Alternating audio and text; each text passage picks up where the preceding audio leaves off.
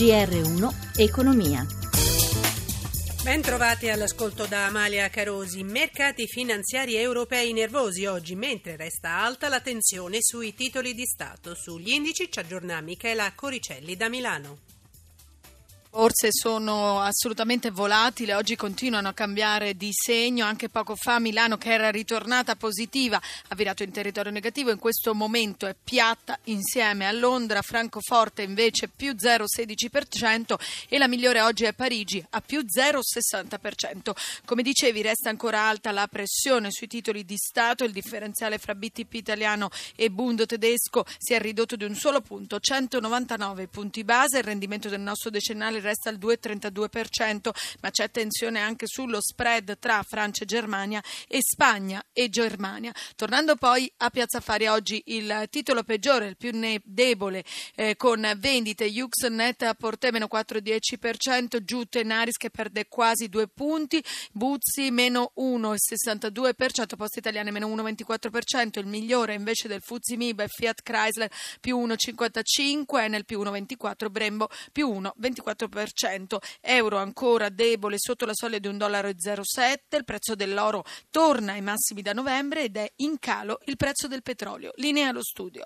Grazie Michela Coricelli. Oltre 900 milioni di euro l'anno è quanto paga l'amministrazione centrale dello Stato in affitti. Ora il demanio ha il compito di costruire dei poli della pubblica amministrazione per risparmiare sulle locazioni. Il direttore dell'agenzia del demanio Roberto Reggi intervistato da Stefano Stefano Marcucci abbiamo cominciato a ridurre la spesa per locazioni passive, cioè gli affitti che ancora la pubblica amministrazione paga, pur avendo tanti immobili vuoti, molti in stato di abbandono. Cos'è il progetto del Federal Building? Si tratta di investire quasi un miliardo e mezzo nei prossimi anni per conseguire un risparmio di 200 milioni l'anno per sempre, rifunzionalizzando vecchie caserme, immobili abbandonati spesso nel cuore della città, facendo quindi anche un'operazione di riqualificazione urbana imponente. Federal building, cioè i poli della pubblica amministrazione, luoghi dove accentrare la funzione pubblica rendendola più efficiente. Può farci degli esempi? Mettendo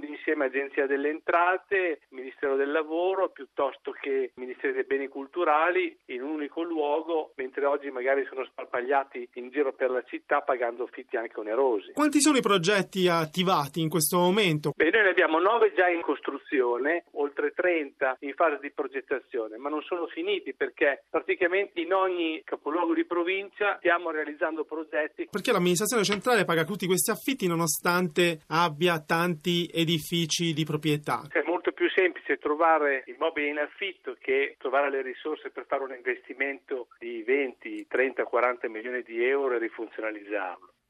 La produzione di macchine utensili deve ancora consolidare la sua crescita, ma gli incentivi 4.0 messi a punto dal governo rappresentano un importante trampolino per la ripresa dell'intera produzione industriale italiana. Nicoletta Vismara. Dopo 13 trimestri consecutivi di crescita, a fine 2016 gli ordini sul mercato interno di macchine utensili, quelle cioè che servono alle industrie per lavorare, hanno segnato un meno 12%.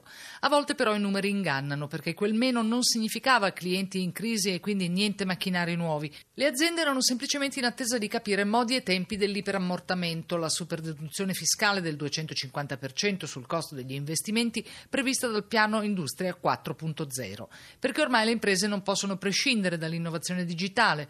Massimo Carboniero, presidente dell'Associazione Costruttori Macchine Utensili. Le aziende si stanno tutte preparando a questi nuovi crismi della digitalizzazione, dell'interconnessione, del comunicare tra le macchine, tra le macchine e l'impresa, tra l'impresa e le altre imprese delle filiali. L'iperammortamento comunque attira. A Milano una giornata dedicata a capirne meglio meccanismi e vantaggi ha radunato oltre 300 imprenditori. Questa industria 4.0 ha dei canoni da, da rispettare che inducono a lavorare in una certa direzione di automazione, di maggiore ricerca in quella direzione lì, software eccetera, che sicuramente stimola in senso positivo. Questi incentivi fiscali sicuramente sono un grosso impulso all'investimento.